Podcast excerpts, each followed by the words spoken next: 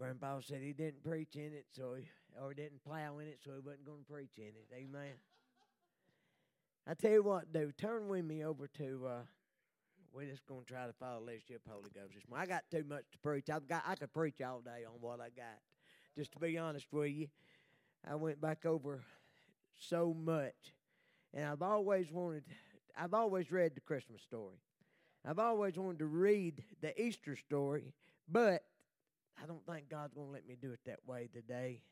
I'm going to touch on a few things.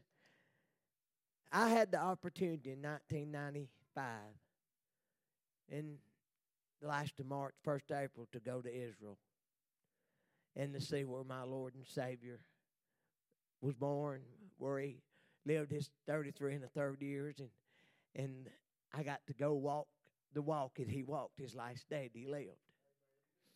I got to go to the upper room and see where they sat in the upper room.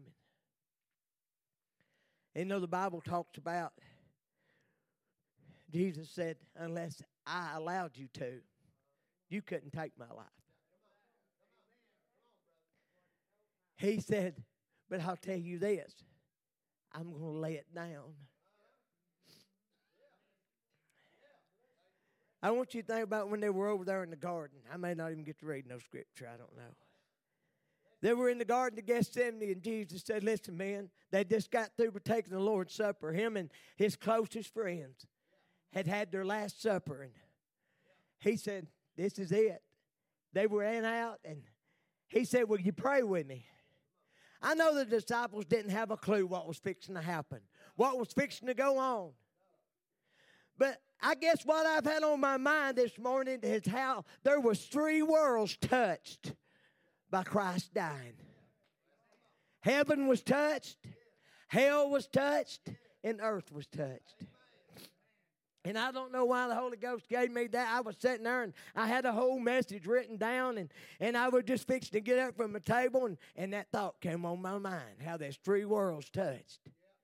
But they were in the Garden of Gethsemane, you know. And as we walked, one of the first places after we walked down the hill in Jerusalem, one of the first places we went to, we saw the olive trees that were 2,000 years old. They said those olive trees were probably here in this garden when Jesus prayed.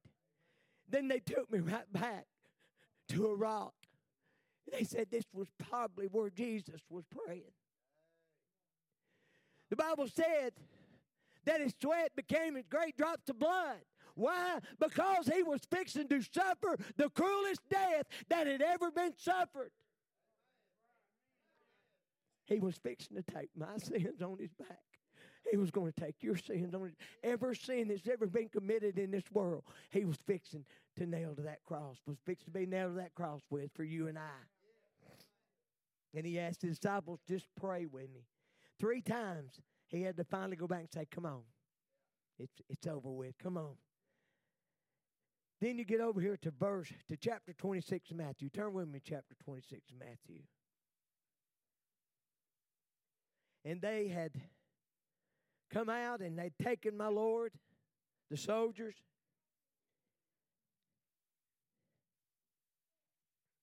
Chapter 26. I tell you what, let's do. Go to 27. Let's start with verse 1 of 27.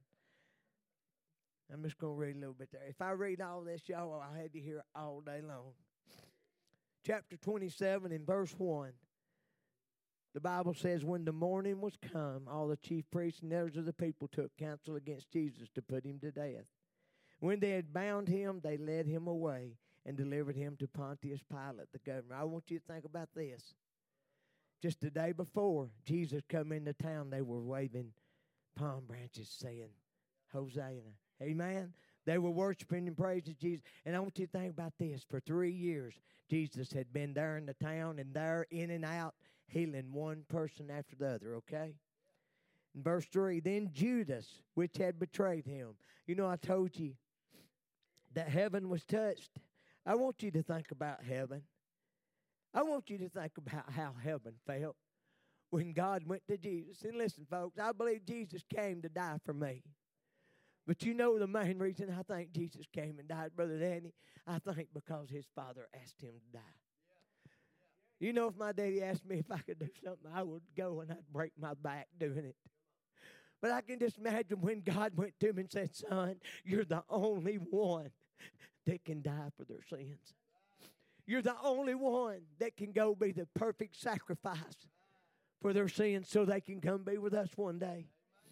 And I believe because his father asked him to, he said, okay, that's why when they were in the garden and he was praying and he was begging God, please just let this cup pass from me. They were fixing to beat him with a cat of nine tails 39 times. It had bone, it had glass in it. And they took and they beat him with 39 legs for me. They say those 39 licks, You know, when we call people up and we pray over them, they say there's 39 diseases in this world. And they say every one of those licks he took was for the disease that he heals us of. But I want you to think about how heaven felt when Jesus announced that he was going to come. Can you imagine the angels and all those? No, not the golden child. I sat and I held Cutler a while ago as they sang his song. And I thought, God, how did you do it? I helped my baby and I said, God, how did you send your only son to die for somebody like me?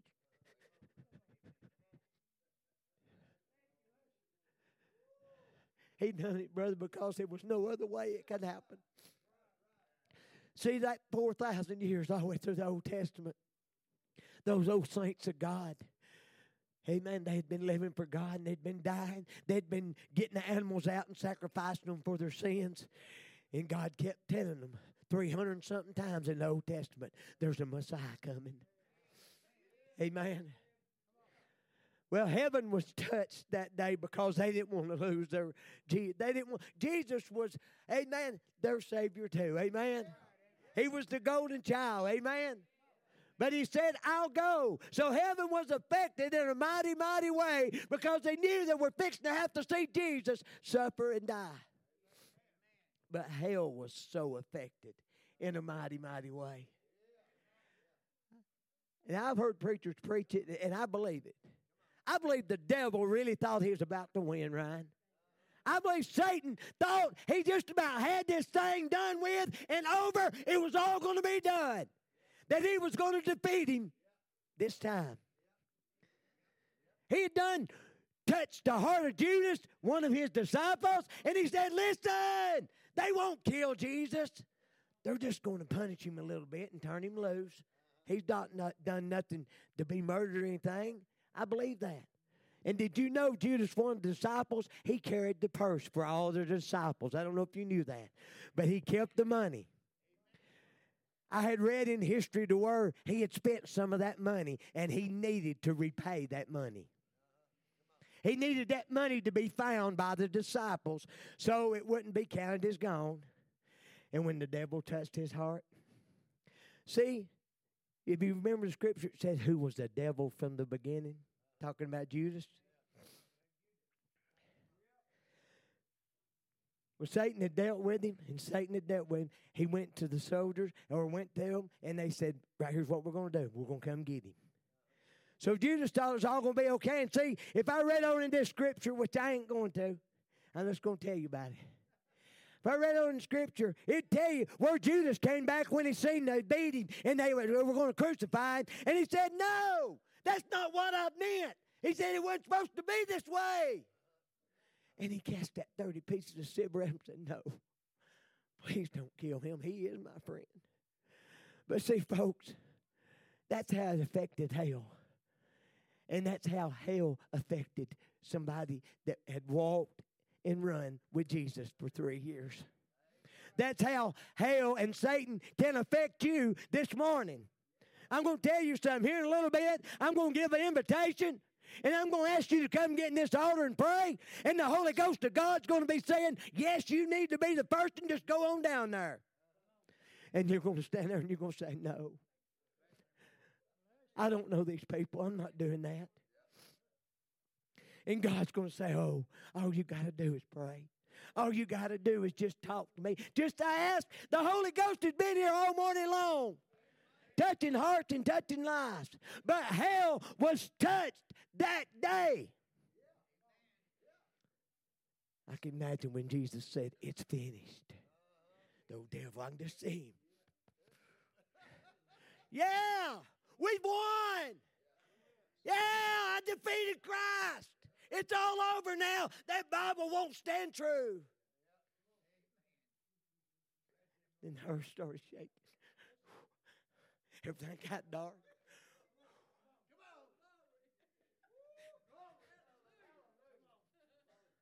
Satan knew he'd messed up. The Bible says in this chapter that the graves burst open. They were dead people up walking around. Satan knew then he had truly been defeated, that God had tricked him. You know, the Bible goes on through. Jesus went to hell and he preached to the saints. I can just say, with Moses, Elijah. Whew, I can just see him with all the saints of God that had lived for him all these years and had worshiped and praised him all these years. And Jesus said, "Me, and it's over. I've died for you. Now you can come be with me.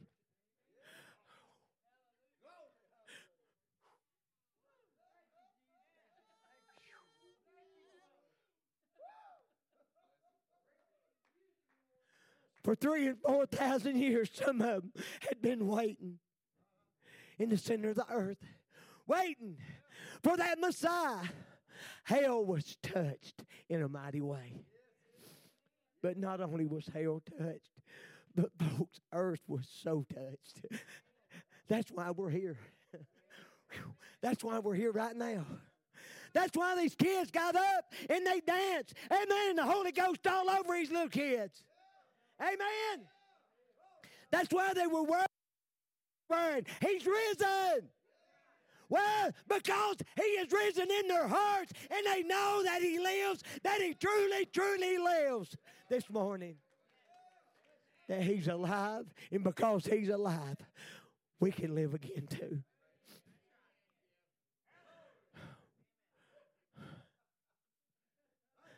How many times I told you it wouldn't matter if there's not a heaven. If I could just live this life, Brother Dennis, this is an awesome life. There's nothing like being able to come in here and feel the Holy Ghost all over me. Amen. There's nothing like coming in here and listening to angels sing. Amen. That's right. And Marcella done that song. Oh, what a blessing. Amen. As it showed the crucifixion of my Lord and Savior. What a blessing. Then upon the first day of the week, it says in all four books Matthew, Mark, Luke, and John. I, amen. About chapter, about verse six of three of the books, it says, He's not here. they went looking for him, but he wasn't there. Why was he not? Because he had risen. Just like he said he would. He had risen. That tomb was empty. I went to the tomb, Brother Rayburn, that day. Let me tell y'all this. After I went to the Garden of Gethsemane that day, I got down on that rock and I prayed and I cried and I prayed. And, and our, our tour guide said, I want to take y'all to the first place they took Jesus that day, to the house of Caiaphas. I want to tell you about this house of Caiaphas. They were all cousins, brothers, brother in laws. There were almost a hundred people there where they took Jesus before they took him to Pilate, okay? They took him to that house, Brother Rayburn, and they'd beat him and smote on, him. amen, they'd pluck the beard or his whiskers out of his face. They took him there and they false accused him, amen? And they asked him, said, Are you God? He never did answer that, but that was the only thing they could do to get him. Amen. This man says he's our God. This man says he's our Lord. Amen. But they took him to the house of Caiaphas. It was all planned. God had it all planned out perfect. And as I walked there, we left the house of Caiaphas and then we went to the tomb. We went to where he was crucified and then we went to the tomb.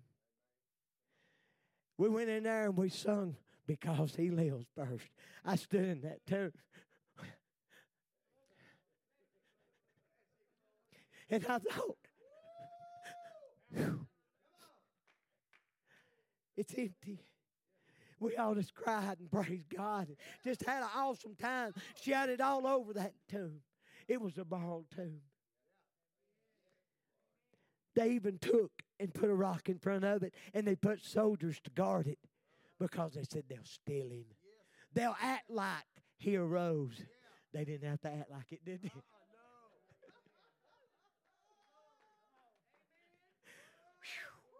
Ah, Hallelujah. Praise the Lord. My Savior is real today, church. And because he came and he suffered and he suffered the most cruel death on Calvary's cross, amen, it touched heaven, it touched hell, and it's touched this earth. And I want to tell you something else, it's fixing to touch you. If you're here and you've never been touched by Jesus, you've done been touched this morning sitting here. You may be feeling something you've never felt before in your heart.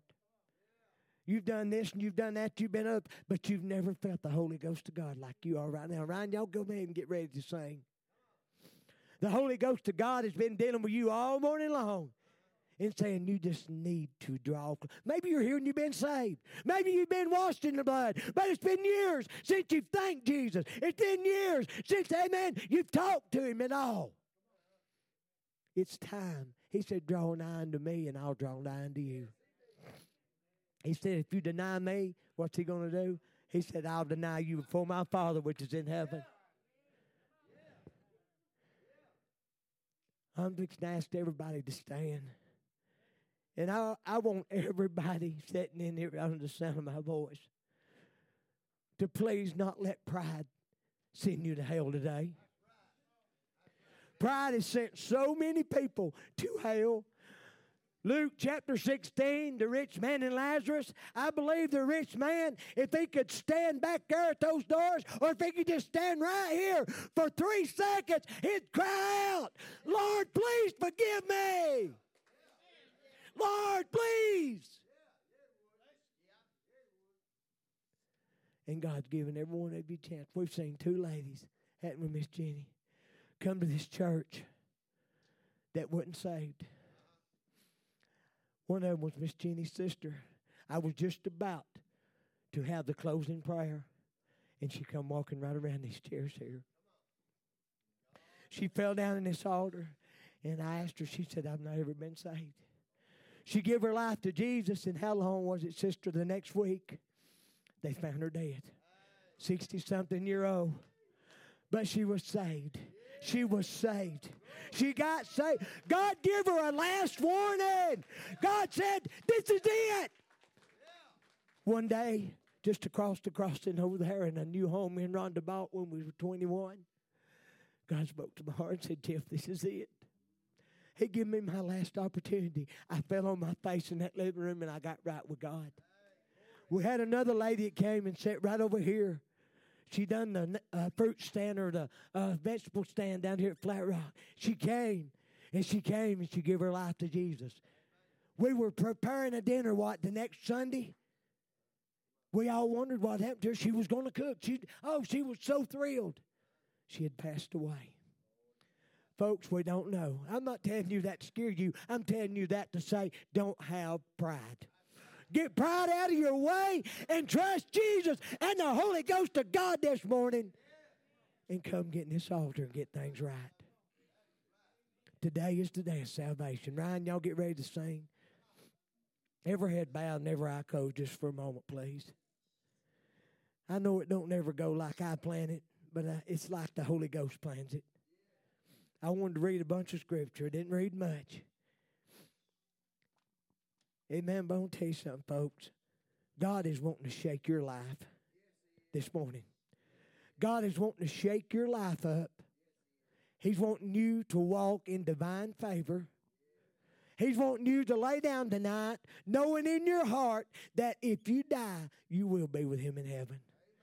That's the question I always ask. I don't ask, Are you a Christian? I don't ask if you've been saved. I ask if you died today. If you take your last breath right now, would you go to heaven? And when we know that, church, we're ready. Amen. God knows every heart and every life in here. And He's speaking to every heart and every life in here. Dear Heavenly Father, thank you so much. Thank you, Lord, for what I feel. Oh God, this is such a special day. But Lord, every day special to walk with you and to, to be in your presence. It's special, Lord. To feel the Holy Ghost of God, Lord, it's special this morning. And I thank you for it.